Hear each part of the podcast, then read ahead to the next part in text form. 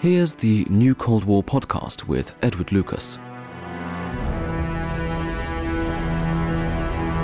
Putin's history essay requires a rewrite. As I wrote in mid June 2020, the Russian leader's revisionist take on the wartime past is self serving and partial.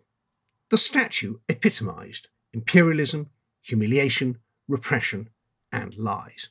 The authorities first tried hiding it from view, but public demand was unstoppable.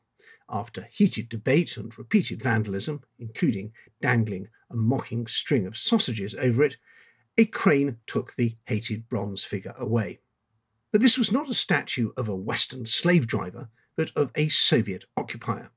It depicted Ivan Konev, in Russian eyes still a wartime hero, but for the Czechs, an occupier who masterminded Soviet post war repression in Eastern Europe. Erected in Prague by the country's communist era puppet rulers, it stood not for liberation, but enslavement. Its fall in April was part of a row about the past that has turned Vladimir Putin into an obsessive amateur historian. During an hour long speech at an international summit in Moscow in December, he read his baffled guests lengthy extracts from a pile of archival documents.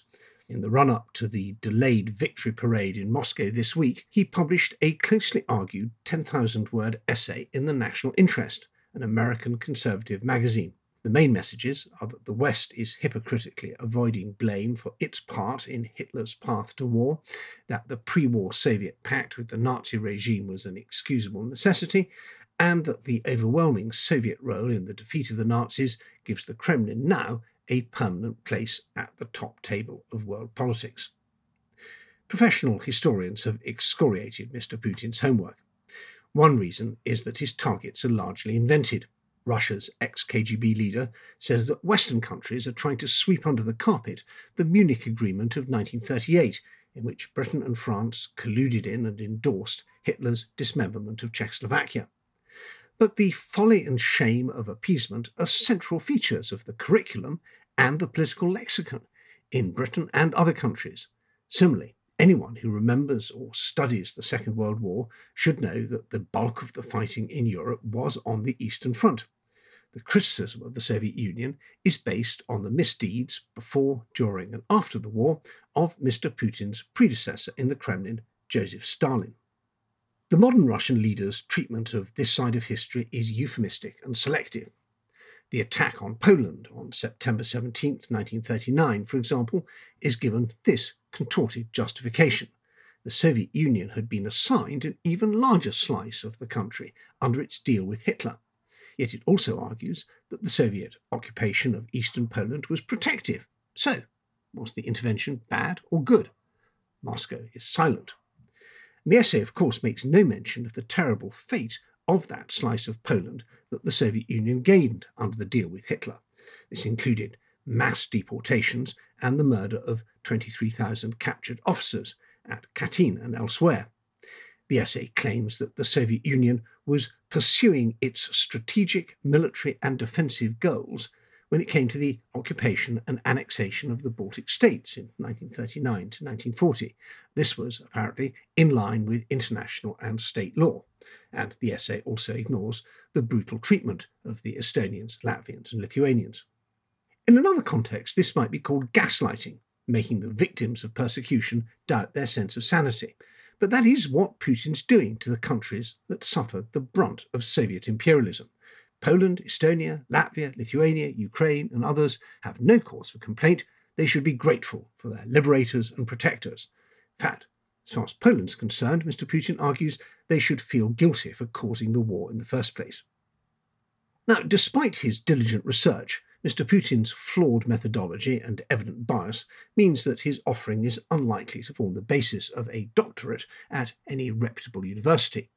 But for political science departments, it does form an interesting text, though perhaps not in the way the Russian leader might like. It highlights the way in which the Great Patriotic War, as it's known in both Soviet and Russian history, is the touchstone of Russian national pride. As in many countries, the farther that the actual events recede into history, the greater the sentiment and bombast attached to them. The Soviet Union was so traumatized in the first post war decades that anniversaries and veterans gained little attention. Now the victory over Nazism is the centrepiece of the political calendar. Mr. Putin's much publicised essay used that sentiment to rally support for this weekend's referendum on constitutional amendments that would allow him to stay in power until 2036. The other big point, which is the peroration in the essay, is that the war legitimizes Russia's modern role in the world.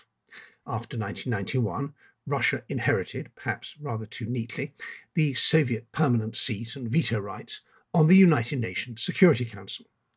Mr. Putin's been eager for a while to hold a summit with the other big four of that era Britain, France, China, and the United States. Instead of the tiresome rules based multilateral order, in which small countries have far too large a say, he wants to go back to an era in which great powers make decisions and everyone else accepts them. The problem is that, nuclear weapons aside, modern Russia, with its Italy sized economy and a population between Bangladesh and Mexico, would have little claim to such a role. But Mr. Putin's cod version of history says otherwise. Eastern Europe's history wars echo those going on now in the West over racism and slavery, and here and there, the only real resolution is truth and honesty. Pride in past triumphs must be matched by shame for misdeeds.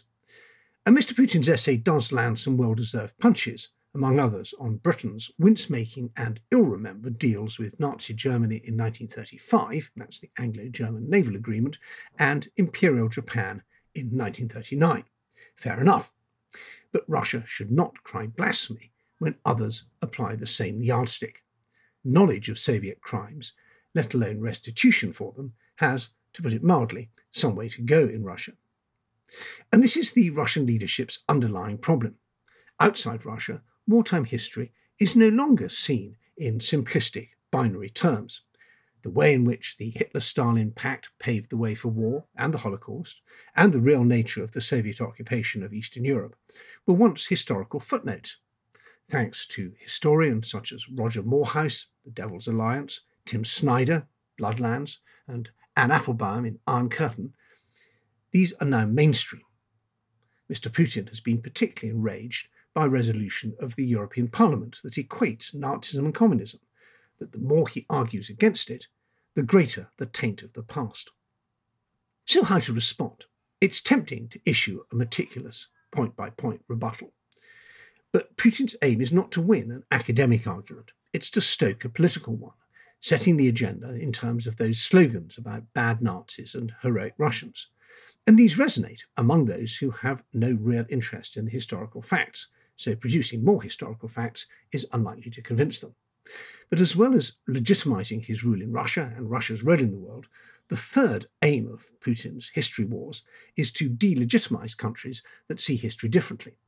And we don't counter that attack with historical footnotes, but with cultural, diplomatic, economic, and social success stories here in the present. And their scarcity in Russia right now is one reason that Putin turns to history. This is Edward Lucas with the New Cold War podcast.